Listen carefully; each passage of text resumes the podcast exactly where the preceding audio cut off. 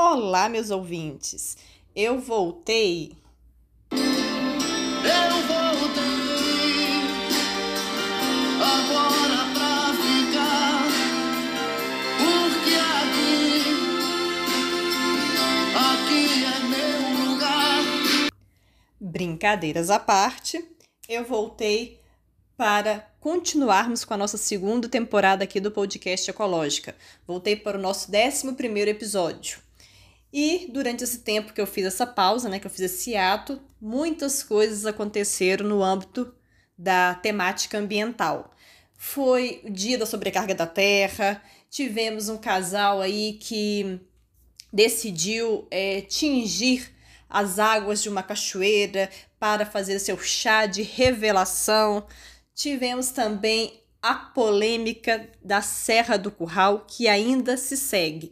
E é sobre essa polêmica que eu vou falar hoje no nosso episódio de retorno da segunda temporada.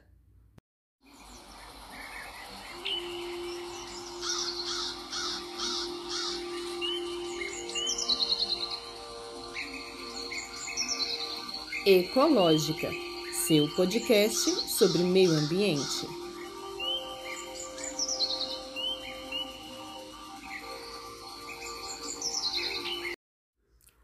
Olá, sou Tatiane Costa e este podcast irá explicar, conversar, debater e te atualizar sobre todas as questões acerca do meio ambiente. Sejam todos bem-vindos e bem-vindas.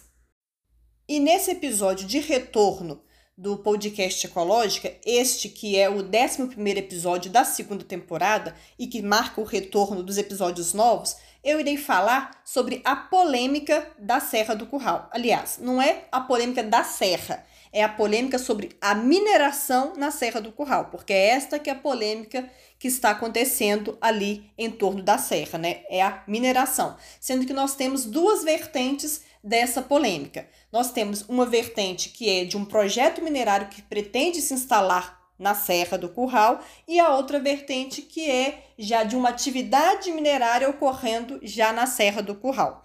E é isso, né, sobre essas duas vertentes dessa polêmica que eu converso hoje com vocês aqui no nosso podcast Ecológica, no quadro Meio Ambiente em Pauta, hoje que é quarta-feira, 26 de outubro de 2022. Meio Ambiente em Pauta, um quadro do podcast Ecológica que traz as últimas da área ambiental.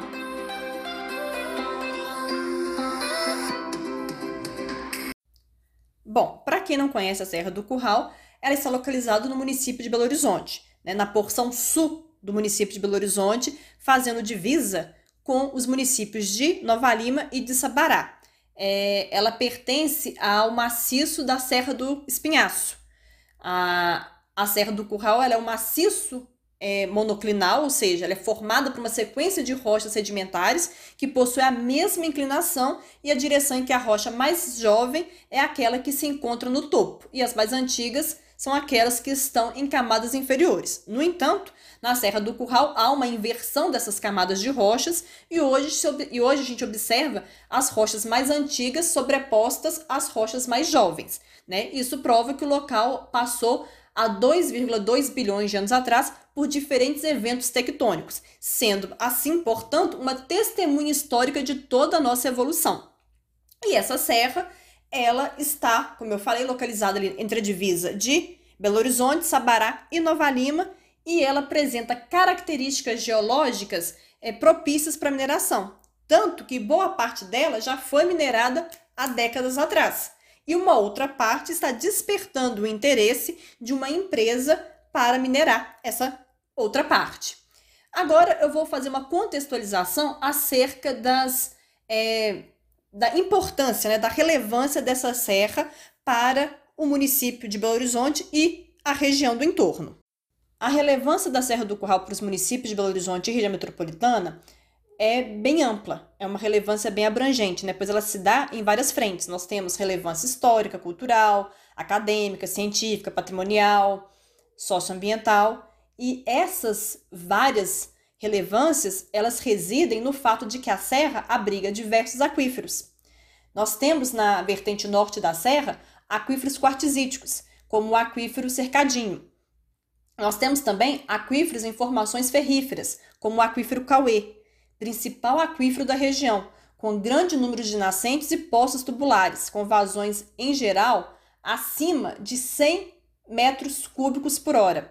E apontado pela Copasa, que é a companhia de saneamento aqui de Belo Horizonte e de algumas cidades aqui de Minas, como garantia de abastecimento de Belo Horizonte e região metropolitana, caso uma das barragens de rejeitos localizada no Alto Velhas, onde está acima da capacitação da, de água do Bela Fama, também da Copasa, que abastece a maior parte Belo Horizonte e região metropolitana, venha se romper, já que se encontra em nível de segurança 1. Ou seja, uma breve contextualização aqui dessa relevância da serra. É, a capacitação de água da Copasa é, para abastecer a maior parte de Belo Horizonte e região metropolitana, ela ocorre é, no Velhas, né, na, na bacia hidrográfica do Rio das Velhas. E essa capacitação ela é em Bela Fama.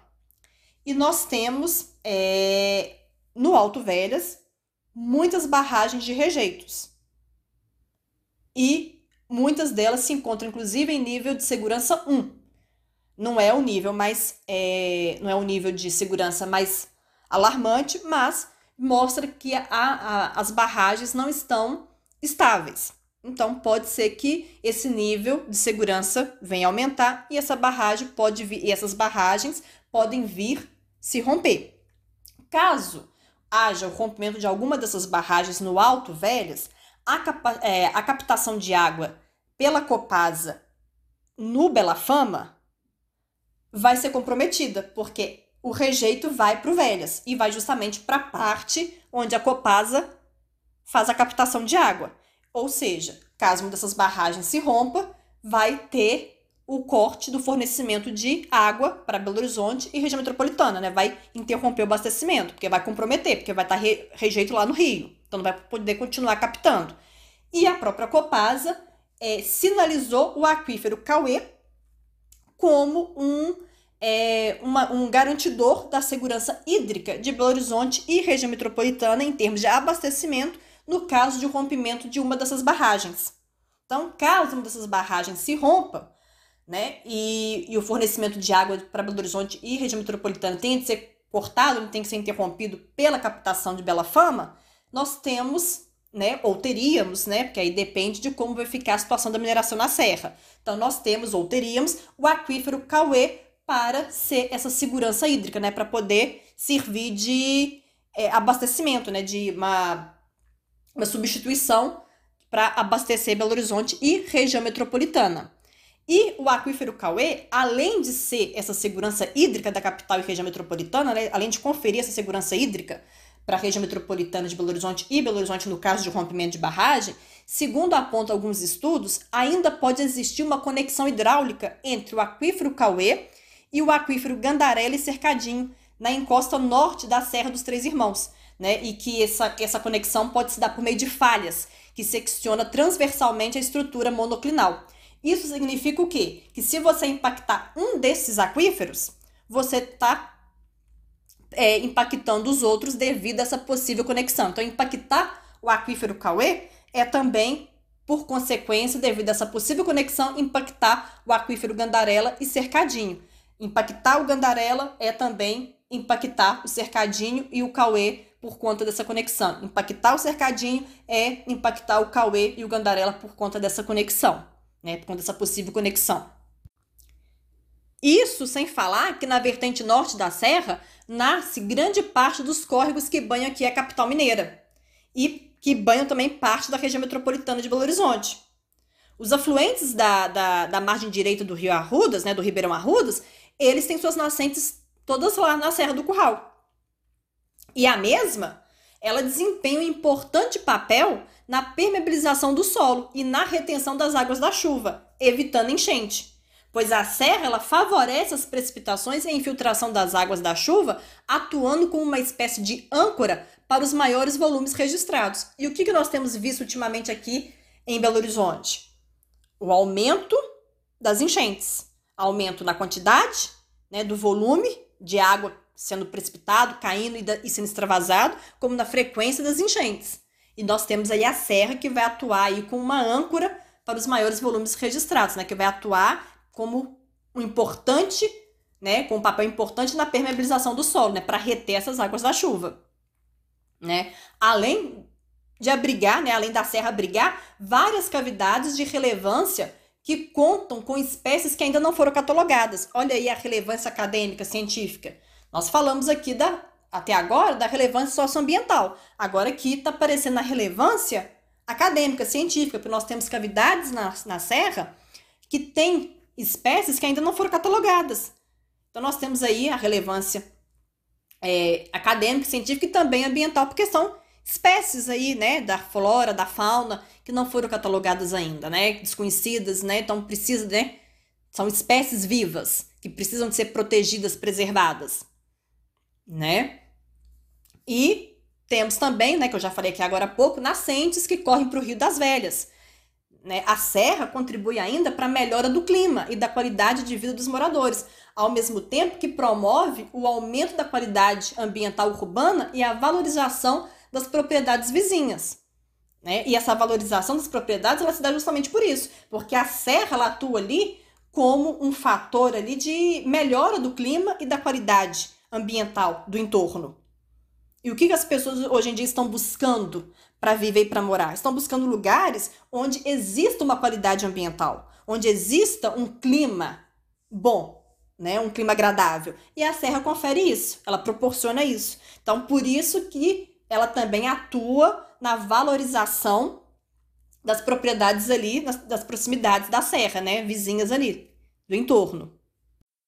A serra também Possui, né, apresenta uma grande diversidade hidrológica, pedológica, topográfica, geológica e geomorfológica, que confere uma relevância socioambiental para a região, né, porque essa diversidade, essa riqueza hidrológica, pedológica, topográfica, geológica e geomorfológica é que faz da serra ter os aquíferos, ter as nascentes, né?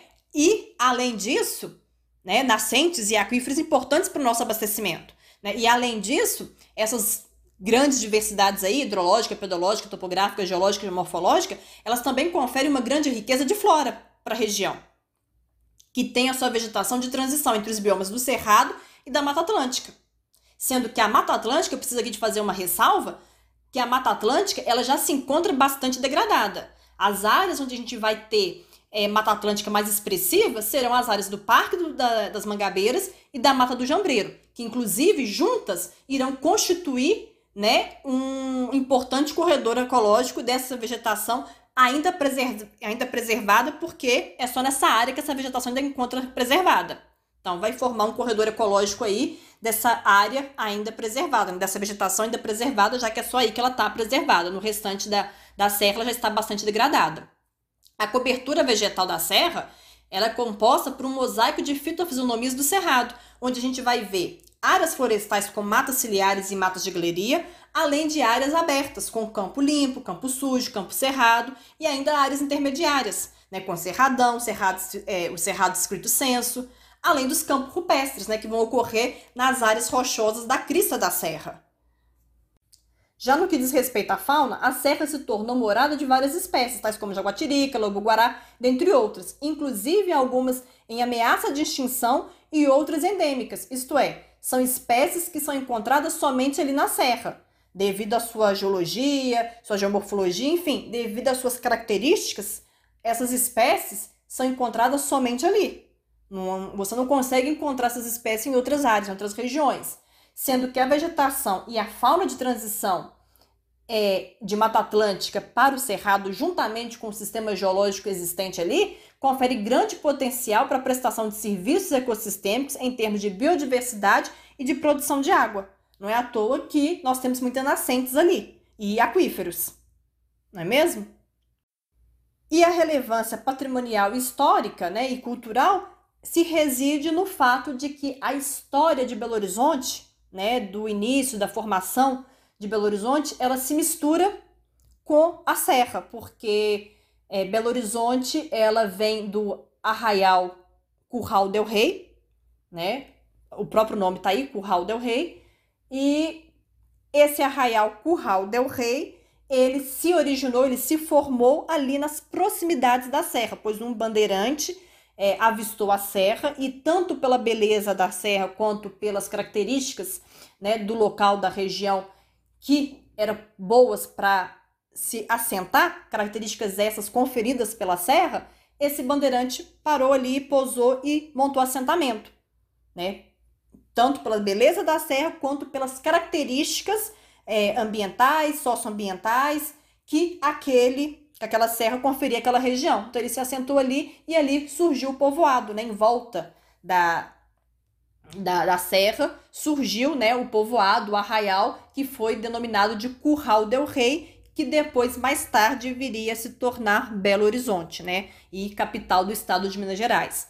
Então, a história do, da nossa cidade, né, do nosso município, ela se confunde com a da Serra, né?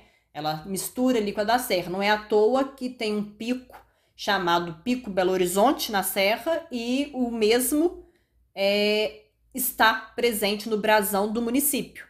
Então, são essas as relevâncias né, da Serra para os municípios da região metropolitana de Belo Horizonte e para Belo Horizonte. Posto isso, vou agora falar da primeira vertente do, da polêmica da mineração, que é do empreendimento que se pretende instalar. Pois bem, é, o mega empreendimento que pretende se instalar no, na área irá gerar uma nuvem de poeira, né, porque trata-se de um é, de um projeto, né, de um empreendimento de mineração. Então, durante a operação desse empreendimento, haverá a geração de poeira. E essa poeira vai ser gerada de forma bem expressiva, né? Vai ser uma nuvem de poeira. E essa nuvem de poeira, ela irá se espalhar por boa parte de Belo Horizonte e região metropolitana, né? Na verdade, vai se espalhar por toda Belo Horizonte e região metropolitana, o que irá piorar a qualidade do ar dessas cidades e prejudicar a saúde dessas populações, sendo que os bairros né, da Serra, Taquaril e Mangabeiras, devido à sua proximidade com o empreendimento, serão os mais atingidos. Além da poeira, o empreendimento irá provocar, irá provocar tremores, né, barulhos e, e um tráfego constante e intenso de caminhões, né, porque durante a operação dessa atividade tem é, explosão, né, detonação e tudo, então tudo isso irá provocar tremores, barulhos, além do tráfego constante e intenso né, de caminhão entrando e saindo para é, a retirada do minério. E tudo isso afetará as comunidades do entorno, em especial o Hospital da Baleia. Nós temos um hospital aí nas proximidades, que é o Hospital da Baleia, que é referência em tratamento oncológico e que fica a menos de 2 quilômetros de distância de onde será o empreendimento, caso ele seja aprovado, é claro, né? Então, os pacientes eles terão seus tratamentos comprometidos, além de uma possível piora na sua saúde devido a esses impactos. E não é só isso. Né? Nós, o complexo, né, se caso seja aprovado, ele irá se instalar acima da doutora da Copasa. A gente tem né, ali na, na região uma, uma doutora da Copasa que, como vocês já sabem, abastece boa parte de Belo Horizonte e de região metropolitana. Em termos de números, para vocês agora terem noção, nós é, temos a doutora da Copasa ali que abastece 70% de Belo Horizonte e 40% da região metropolitana de Belo Horizonte. Então, esse complexo, caso seja aprovado, ele irá se instalar acima dessa doutora da Copasa, responsável pelo abastecimento de 70% de Belo Horizonte e de 40% da região metropolitana. Irá destruir, né, o complexo, caso aprovado, irá destruir 100 hectares de área, de área verde, pois esse é o tamanho desse complexo. E isso irá impactar na umidade, no resfriamento do clima e na oxigenação das cidades. Irá intensificar as erosões, os deslizamentos de terra em uma área que já tem é, uma propensão para isso, porque é uma área de serra fortemente inclinada, então propícia para esses fenômenos além, é claro, de destruir o habitat de várias espécies da fauna e flora, muitas endêmicas, como eu já falei aqui agora, né? ou seja, que só encontra aqui, né, lá na serra, e outras espécies ameaçadas de extinção, como eu também já falei na parte lá do da, da relevância lá. Além de provocar o desequilíbrio ambiental devido à debandada de animais que irá acontecer em decorrência dos barulhos, dos tremores, da, da poeira, da destruição, né, de todo o seu habitat. Teremos também a destruição de sítios arqueológicos importantes para a dinâmica das águas da região e importantes por abrigar diversas espécies da fauna e flora. Então, vai haver a destruição de sítios arqueológicos importantes tanto para a dinâmica das águas, né, da região, é importante para abastecimento, para segurança hídrica, como também sítios arqueológicos que abrigam diversas espécies da fauna e flora. Além, é claro, de também é, provocar um, um, abalo, né, uma desestabilização no pico Belo Horizonte, que é o símbolo da capital mineira, que é, como eu falei, está estampado no brasão, é referência, né, tem a história de Belo Horizonte atrelado com os picos, com a serra e tudo mais. Esses, né, foram os impactos. Aliás, foram não. Esses são os impactos que o empreendimento irá causar caso mesmo seja aprovado. Aliás, novamente corrigindo aqui, aprovado não. Caso mesmo seja instalado, caso mesmo opere ali na, na, na região. Porque aprovado, o empreendimento já foi. Houve uma reunião é, do Copan que aprovou o licenciamento ambiental do empreendimento. Inclusive, essa reunião que aprovou esse licenciamento ambiental é, desse empreendimento é, foi uma reunião que ocorreu na madrugada. Né? Ela começou na sexta-feira, 29 de abril, é, durante a tarde, e se estendeu pela madrugada do dia 30. E foi na madrugada do sábado, dia 30 de abril de 2022, que saiu a decisão de aprovar esse licenciamento ambiental. Né, a aprovação foi por oito votos a quatro, né, oito favoráveis à, à concessão do licenciamento, né, liberação das licenças, e quatro contrários. Né, então, aprovado, o empreendimento já foi. Ele só ainda não está operando. Né? Mas, até agora, o que eu apresentei aqui para vocês? Eu apresentei a relevância da serra para a população de Belo Horizonte e região metropolitana e os impactos né, que esse empreendimento irá causar. Mas e a polêmica? Onde está a polêmica? Bom, a polêmica reside em vários fatores. Então vamos por parte. A primeira parte é a irregularidade no processo de simplificação do licenciamento ambiental do empreendimento. Como assim? O que isso quer dizer? Bom, a Tamisa, ela pediu, né, ela deu entrada a um processo de licenciamento ambiental simplificado. E o que isso significa? Isso significa que ela pediu duas licenças de uma só vez, a licença prévia e de instalação. E mais do que isso, ela dividiu o empreendimento dela em duas fases, fase 1 e fase 2. E para a fase 1 do empreendimento, ela pediu duas licenças de uma só vez. Ela pediu para o órgão conceder a licença prévia e de instalação. Para a fase 2, que já é uma fase mais complicada, ela pediu somente a, a, a licença prévia. No entanto, mesmo é, ela tendo dividido é, o empreendimento, né, o projeto em duas fases, esse empreendimento não poderia ter sido licenciado dessa forma, não poderia ter é, sido solicitado um processo de simplificação é, de licenciamento ambiental. Não poderia ter sido assim, porque o empreendimento como um todo, ele é classe 6 com critério locacional peso 2. E o que, que isso quer dizer? Quer dizer que ele possui grande potencial poluidor e é um empreendimento de grande porte. Por isso, ele pertence à classe 6. Então, empreendimentos que pertencem à classe 6 são empreendimentos de grande porte e de grande potencial poluidor. E é nessa classe que se enquadra o empreendimento da Tamisa. É um empreendimento de grande porte e de, de grande potencial poluidor. Por isso, é classe 6.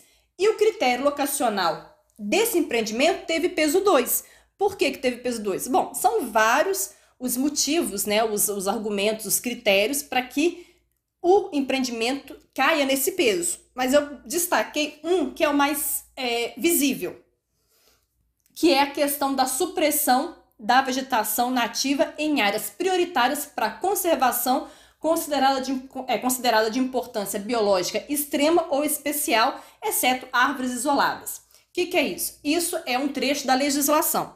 A legislação considera é, que o critério locacional é de peso 2 quando o empreendimento vai ser instalado numa área, de é, numa área em que haverá supressão de, veget... é, de vegetação nativa em áreas prioritárias de conservação consideradas de importância biológica extrema ou especial, exceto árvores isoladas. Então, quando um determinado empreendimento cai numa área dessa, numa área prioritária para conservação considerada de importância biológica extrema ou especial, e vai ter a supressão de uma mata nativa, né, de uma vegetação nativa dessas áreas, então o peso para esse empreendimento vai ser 2. E é o que acontece em relação à Tamisa. A Tamisa ela vai ter que fazer uma supressão vegetal, porque ela vai extrair minério. Não tem extração de minério sem a derrubada das árvores ali presente, né? sem a derrubada da vegetação. E a vegetação que a Tamisa vai derrubar é uma vegetação nativa. E é uma vegetação nativa em área prioritária para conservação, considerada de importância biológica extrema ou especial. Então, significa que o quê? Que o empreendimento da Tamisa caiu justamente nesse critério locacional de peso 2 estipulado pela, pela legislação. Sendo assim, não poderiam ter pedido para simplificar o processo de licenciamento ambiental, ou seja, não poderiam ter pedido licença prévia e de instalação para fase 1, igual pediram. Então já começa aí a primeira irregularidade, a primeira polêmica em relação ao processo, que já deveria nem ter dado prosseguimento. Na hora que caiu no órgão ambiental, deveria ter sido visto isso. E na hora que isso foi visto, se foi, que eu não sei se foi, eu sei que deveria ter sido visto. Se não foi visto, deveria ter sido. E se foi, assim que foi visto, deveria ter voltado. Senão, vocês vão voltar com um pedido de licenciamento ambiental é, trifásico, que é aquele em que você primeiro pede a licença prévia, aí depois que, que a licença prévia é concedida e que se atende os critérios, vai, pede a de instalação, depois que também é, é, é concedida de instalação e os critérios atendidos, pede a de operação. É, é assim. É isso que o órgão deveria ter feito se caso viu que realmente eles pediram a simplificação sem poder, porque eles caíam no critério locacional peso 2. Se não viram, aí tem uma falha aí, porque deveria ter visto, porque esse não é o único é, critério locacional que eles caem. Eles caem nesse critério locacional de peso 2, mas caem em outros também de peso 2, como a questão de cavernas, né? De cavidades. Eles também caem nesse. Eu que não coloquei aqui, né? Não estou colocando aqui. Mas eles caem também em outros critérios locacionais também de peso 2, o que reforça essa impossibilidade deles, então, pedirem o licenciamento simplificado e de conseguir obter, né? Essa é a primeira polêmica. A segunda polêmica é o aval da prefeitura de Nova Lima para o empreendimento. Mas por que que isso configura uma, uma polêmica?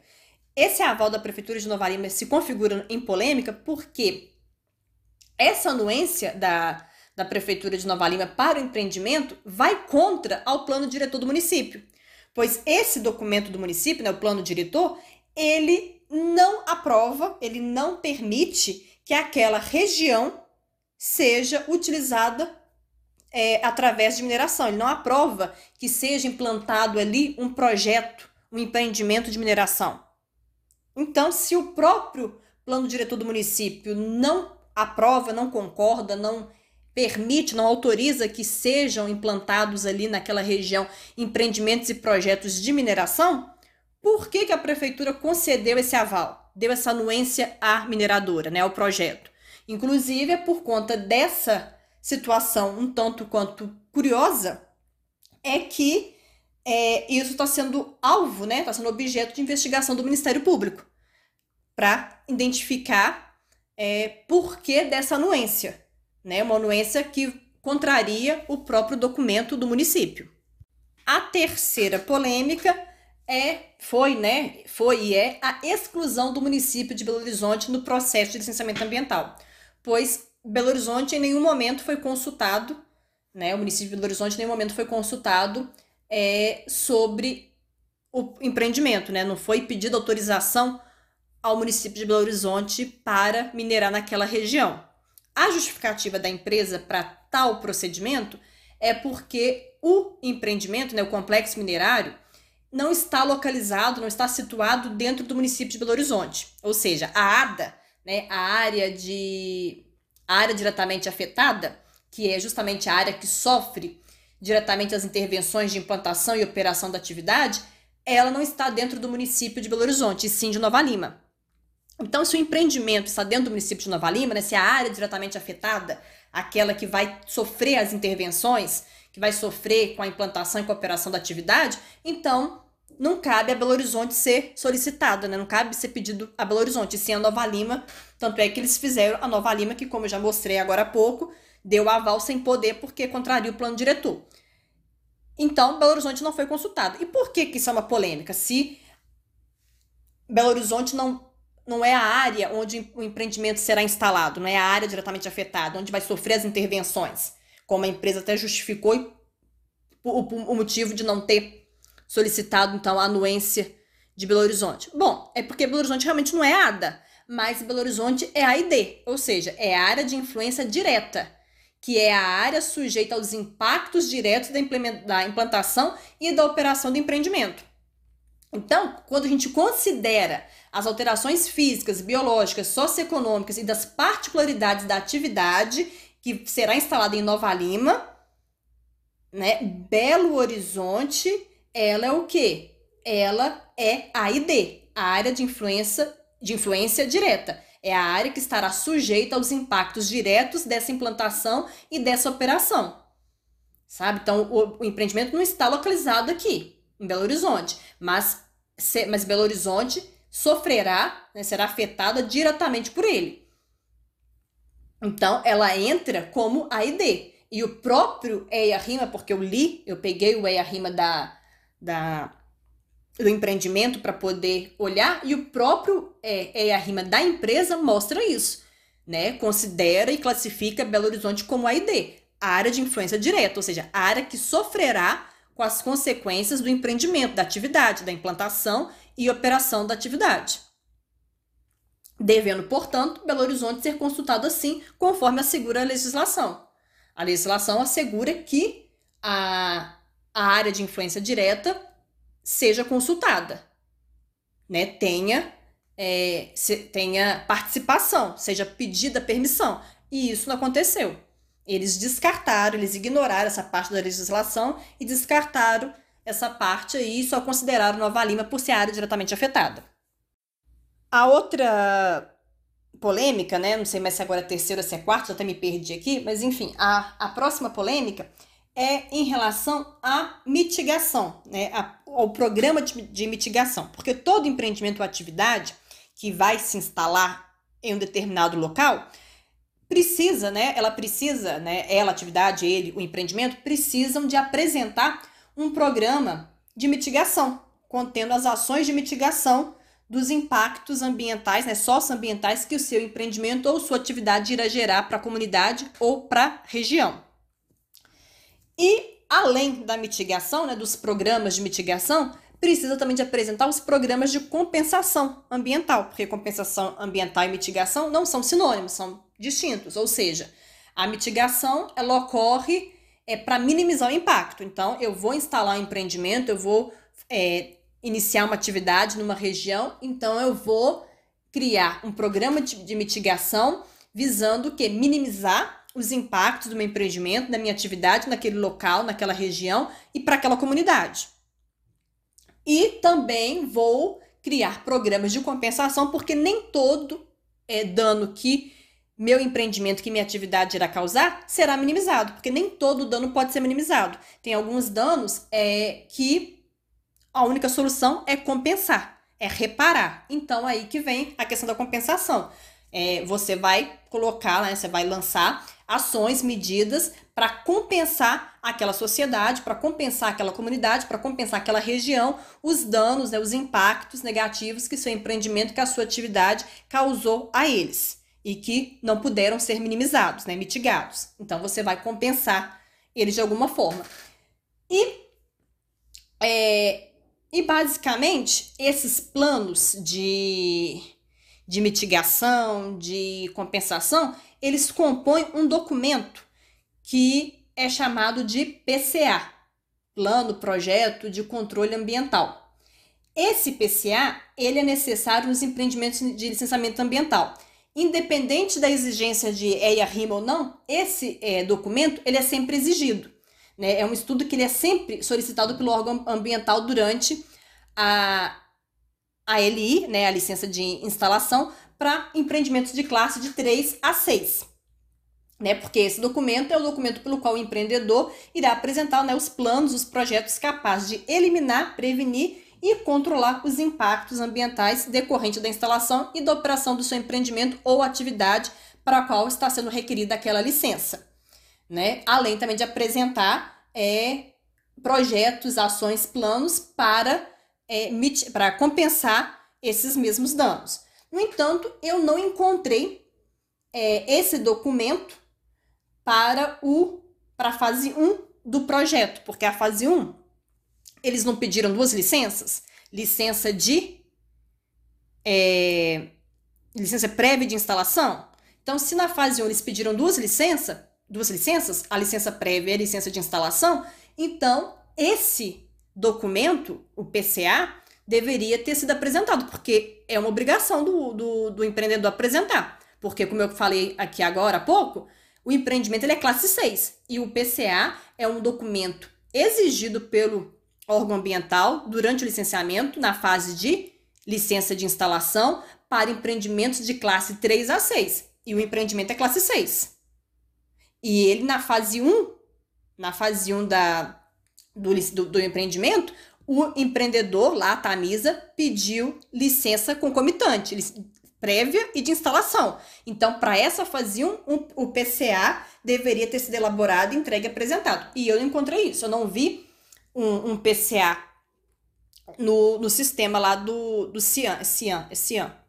Eu não vi no sistema do CIAN, que é o Sistema de Informações Integradas da, Ambientais da, da, da Secretaria de Meio Ambiente daqui de Minas, eu não vi esse documento, sei lá, sendo protocolado, né? Protocolado lá, porque quando você entra no CIAN, você, e digita o, CP, o CPF, não, o CNPJ do empreendedor, você consegue encontrar todos os empreendimentos daquele empreendedor que ou foram licenciados ou que estão em fase de licenciamento. E aí consegue, naquele empreendimento que você quer analisar, ver todos os documentos que aquele empreendedor já enviou, já protocolou para o órgão.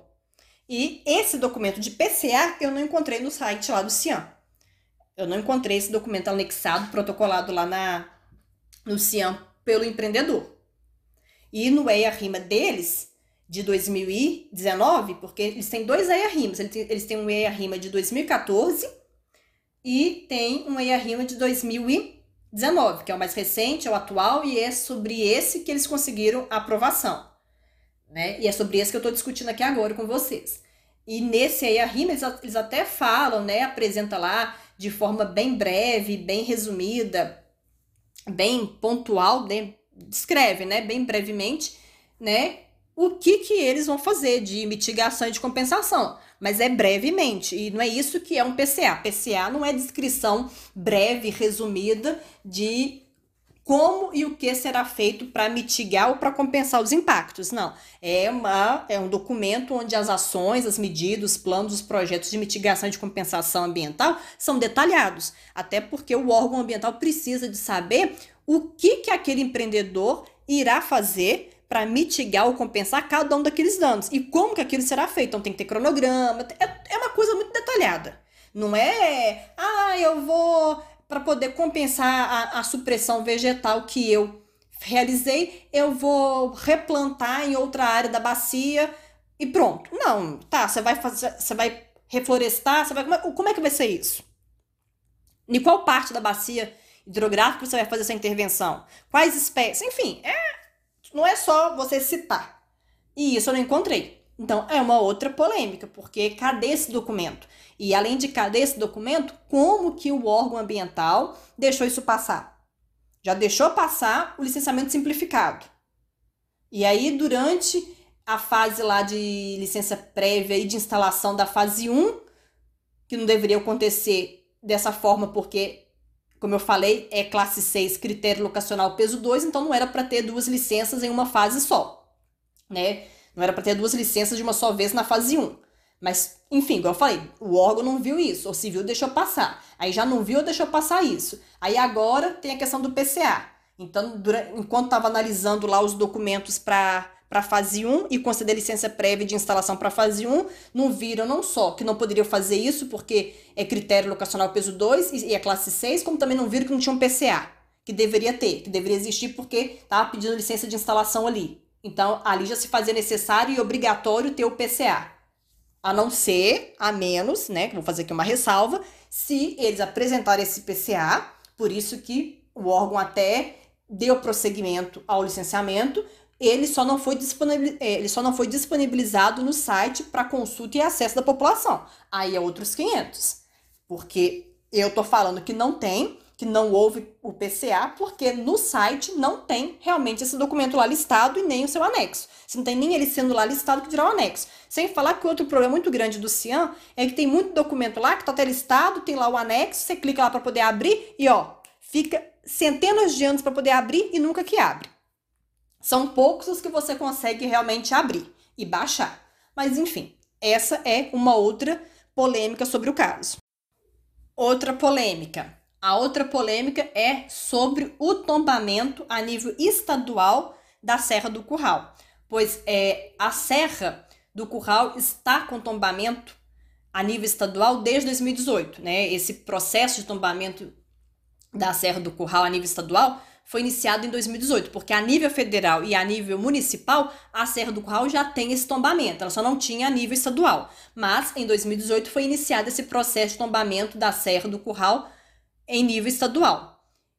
E esse processo se encontra parado na Câmara desde 2021, né? E além disso, quando um um patrimônio, né?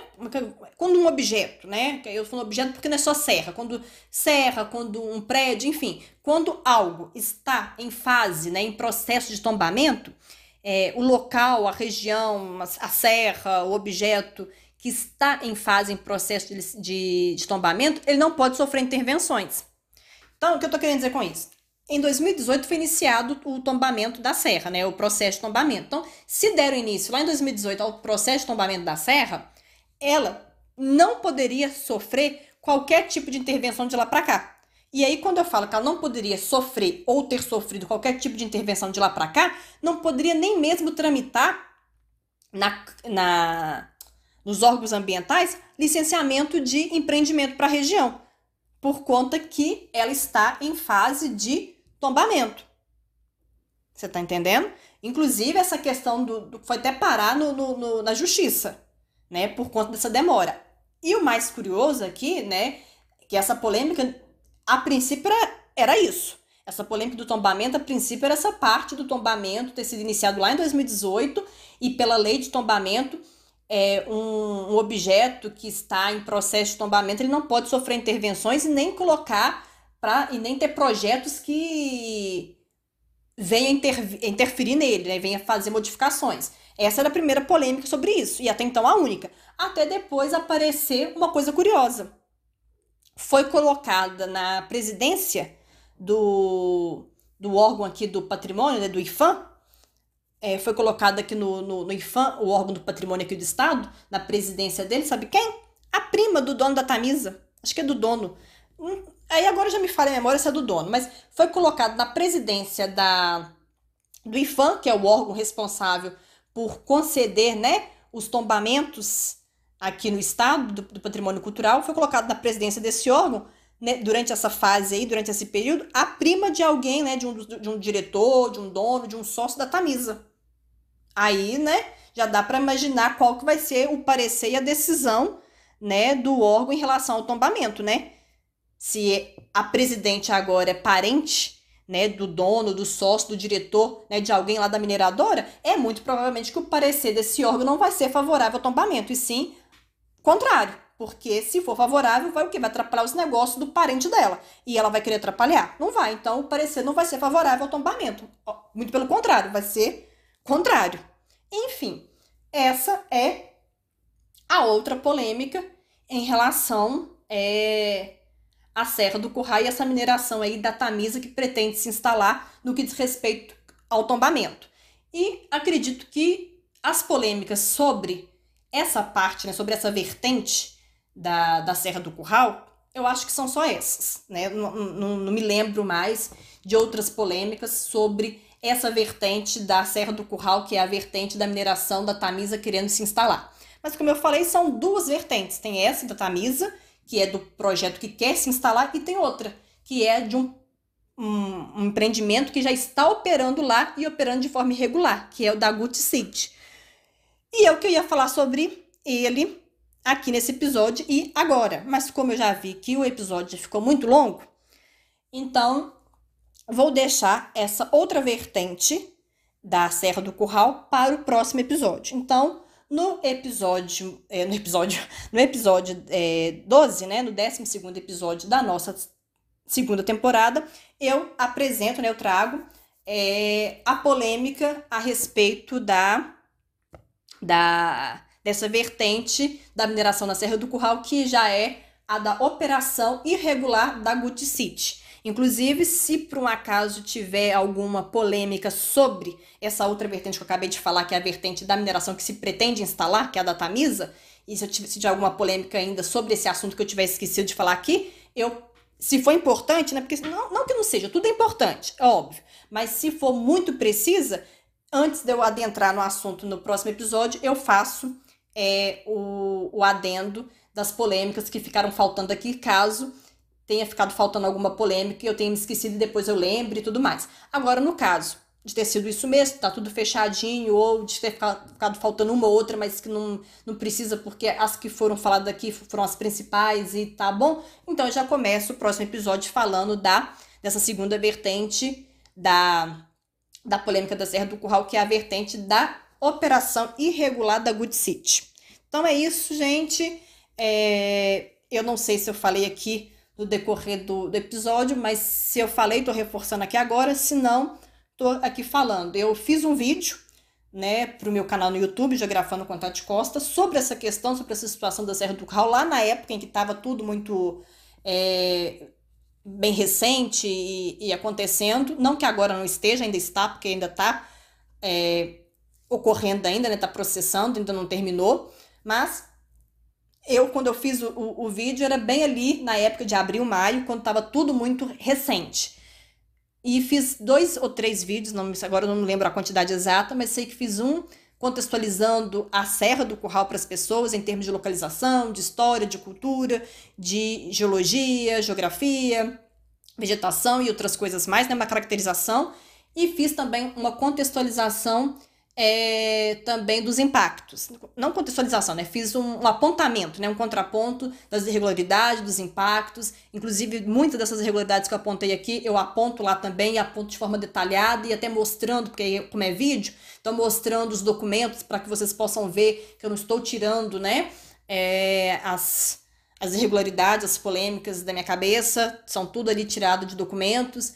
Então, aí para você que não me segue lá no, no canal e que não viu o vídeo e que se interessou pelo assunto e tem curiosidade de saber um pouco mais sobre isso e quer conhecer, eu convido você a ir lá no meu canal Geografando com de Costa e assistirem esses vídeos da playlist Serra do Curral para se informar e se quiser, segue lá, curte, comenta, tá bom? É isso, gente, até o próximo episódio.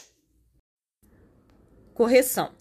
Falei aqui no episódio que o presidente do IFAM, que é o órgão do patrimônio nacional, foi substituído por uma prima de um dos sócios da Tamisa. Mas, na verdade, quem foi exonerado e substituído pela prima de um dos sócios da Tamisa foi o presidente do IEFA, tá? O órgão estadual.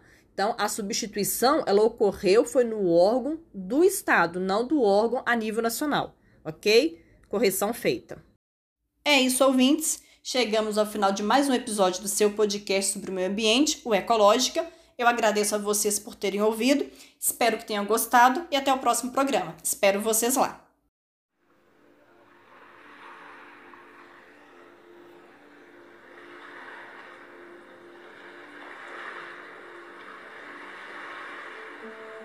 Ecológica, seu podcast sobre meio ambiente.